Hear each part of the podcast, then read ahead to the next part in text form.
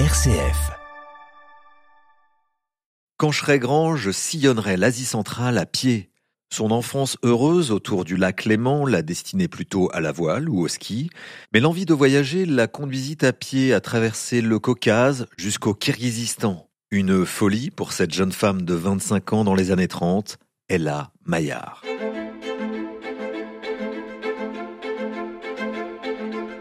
Quand je serai grand,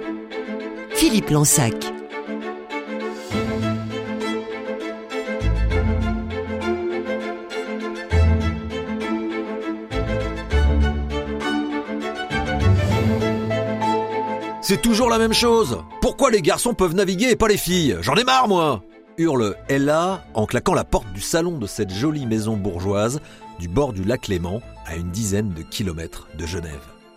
C'est vrai que la météo est idéale aujourd'hui pour régater et les voiliers s'en donnent à cœur joie. Un grand ciel bleu, mais euh, aussi une brise soutenue et constante qui transforme l'immense lac entouré de montagnes en un balai virevoltant de voiles blanches. Ella, Ella Maillard, n'a que 10 ans, mais elle a déjà un fort caractère. Et elle n'en peut plus de voir son grand frère Albert naviguer tous les jours avec ses copains du yacht club, pendant qu'elle doit rester cloîtrée à la maison ou les regarder depuis la jetée. D'autant qu'elle là se sent désormais en pleine forme, alors qu'elle a accumulé les soucis de santé dans sa petite enfance, souffrant notamment d'anémie. En tout cas, son père, négociant en fourrure fortuné, a vraiment bien fait de se mettre à louer depuis juin 1913 cette villa à la vue plongeante sur le lac. Un vrai bol d'air, un nouvel horizon ouvert, comme une invitation au voyage, prémonitoire pour la petite Ella. Des voyages à la voile, mais aussi à l'image de sa nationalité suisse, des périples à pied au cœur des montagnes, bien loin d'ici, en Asie centrale, qu'elle sera une des premières femmes occidentales à sillonner à pied, seule dans les années 30. Des voyages incroyables qu'elle racontera dans les journaux comme écrivain reporter, puis dans de nombreux ouvrages à succès qui feront d'elle au XXe siècle une des plus grandes aventurières. La météo de cet été 1913 est vraiment merveilleuse et la colère d'Ella finit par s'apaiser au contact de sa nouvelle amie qu'elle a rencontrée au début des vacances dans la grande maison voisine. Elle s'appelle Hermine, mais tout le monde la surnomme Miette. Cheveux courts, jupe plissée, en permanence habillée d'une blouse marine qui invite encore une fois à naviguer. Les deux fillettes ont d'ailleurs déjà pris quelques cours de voile, mais pour l'instant, elles ont interdiction formelle de partir au large et doivent impérativement rester à portée de regard depuis le rivage, le plus près possible de la jetée. Quelle frustration Heureusement, quelques années plus tard, un ami de son frère Albert qui doit partir au service militaire demande à Ella de s'occuper de son bateau, un sloop d'une tonne baptisé le Poodle, qui est doté d'une quille et ne peut donc pas chavirer. C'est une bénédiction car désormais ses parents se sentent rassurés et donnent à Ella et Miette l'autorisation de naviguer seule. Commencent alors d'innombrables croisières, puis des régates qu'elle commence même à gagner. Les deux jeunes filles se forgent peu à peu une véritable expérience maritime, car les tempêtes sur ce lac immense sont souvent musclées.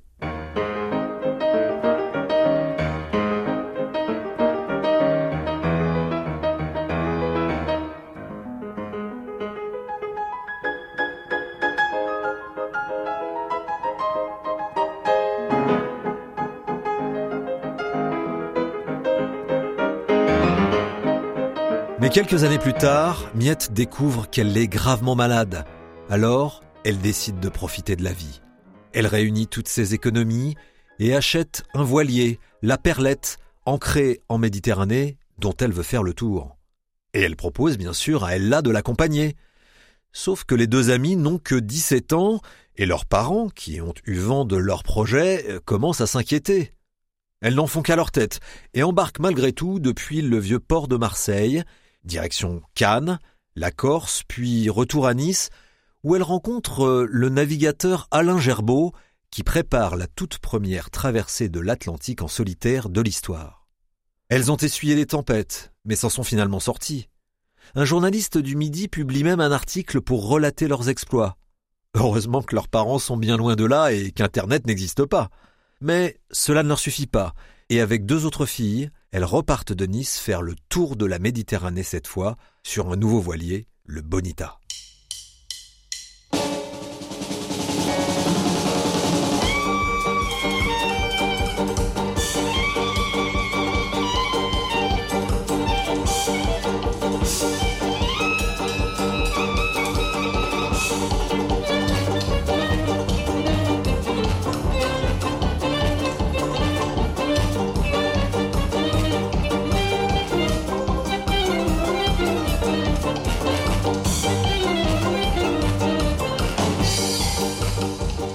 De retour à Genève, c'est la douche froide.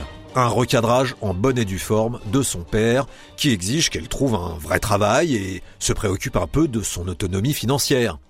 Alors, elle part en Angleterre comme euh, babysitter, mais s'ennuie à mourir et, culottée comme elle est, fait la connaissance du propriétaire d'un yacht sur la Tamise et repart naviguer sur la Manche cette fois.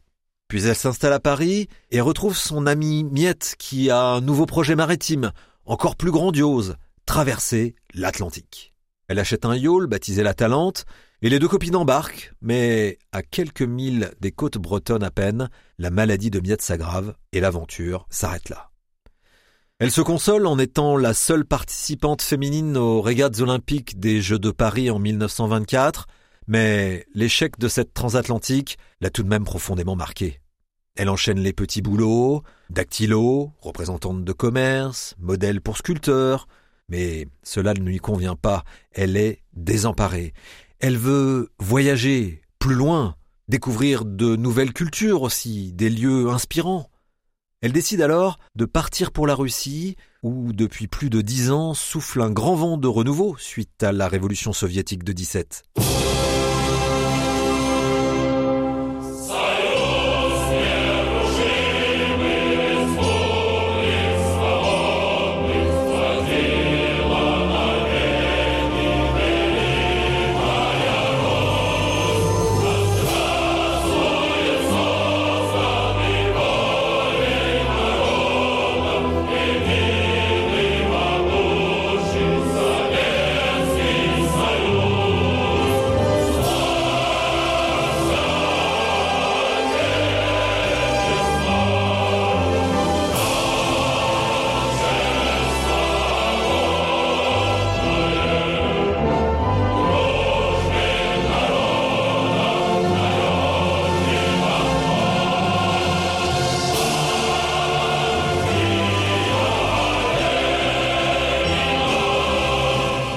D'abord pour Berlin, où elle rencontre euh, Charmian London, la veuve de Jack London, qui l'aide à financer son voyage. Son visa obtenu, elle part en train, traverse euh, la Pologne et rejoint Moscou. Là, elle rencontre euh, la jeunesse locale et fait la connaissance d'étudiants qui s'apprêtent à partir en voyage vers le Caucase, et elle se débrouille bien sûr pour être du voyage. Elle embarque donc avec eux sur le mythique transsibérien jusqu'aux confins de la Géorgie, et découvre pour la première fois l'Asie centrale. De retour à Berlin, un ami journaliste lui propose de raconter son histoire dans son tout premier reportage qui lui rapporte son tout premier salaire, un chèque de 6000 francs. De quoi faire de nouveaux voyages.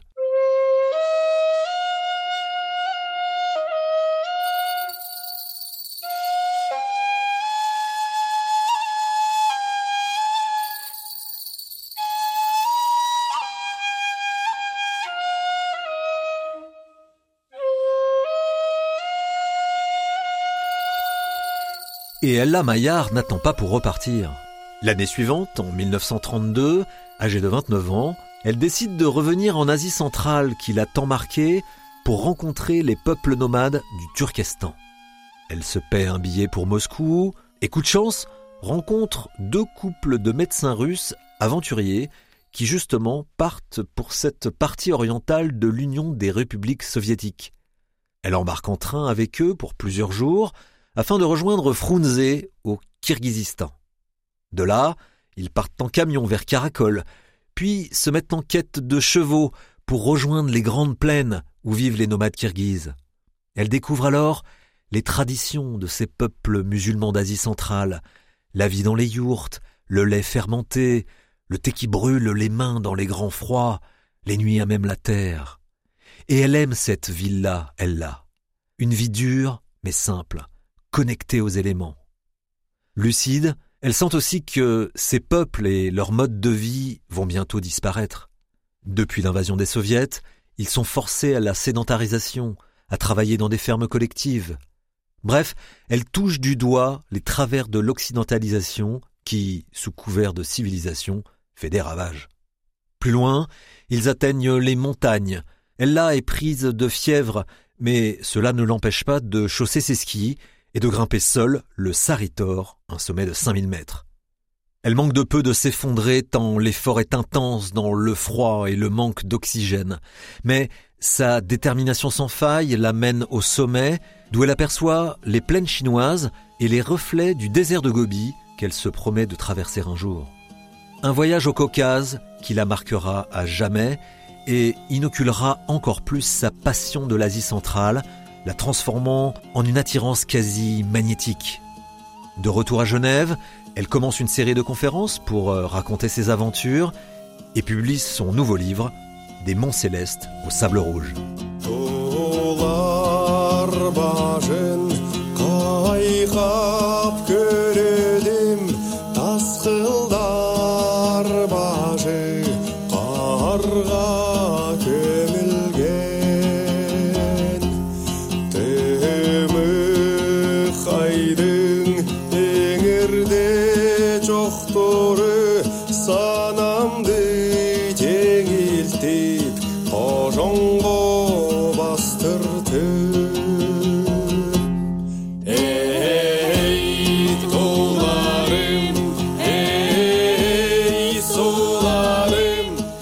Suisse est l'occasion de se poser, mais surtout de reprendre le ski qu'elle aime tant et dont sa mère danoise lui a donné le goût enfant. Elle part euh, en randonnée avec des amis, fonde le premier club helvète de ski féminin et se retrouve même à entraîner pendant quatre années, de 1931 à 1934, l'équipe de Suisse pour les championnats du monde de ski alpin. Rien que ça. Mais elle là deviendra-t-elle finalement sportive de haut niveau ou repartira-t-elle à l'aventure? C'est l'histoire que je vous raconterai dans le prochain épisode de Quand je grand.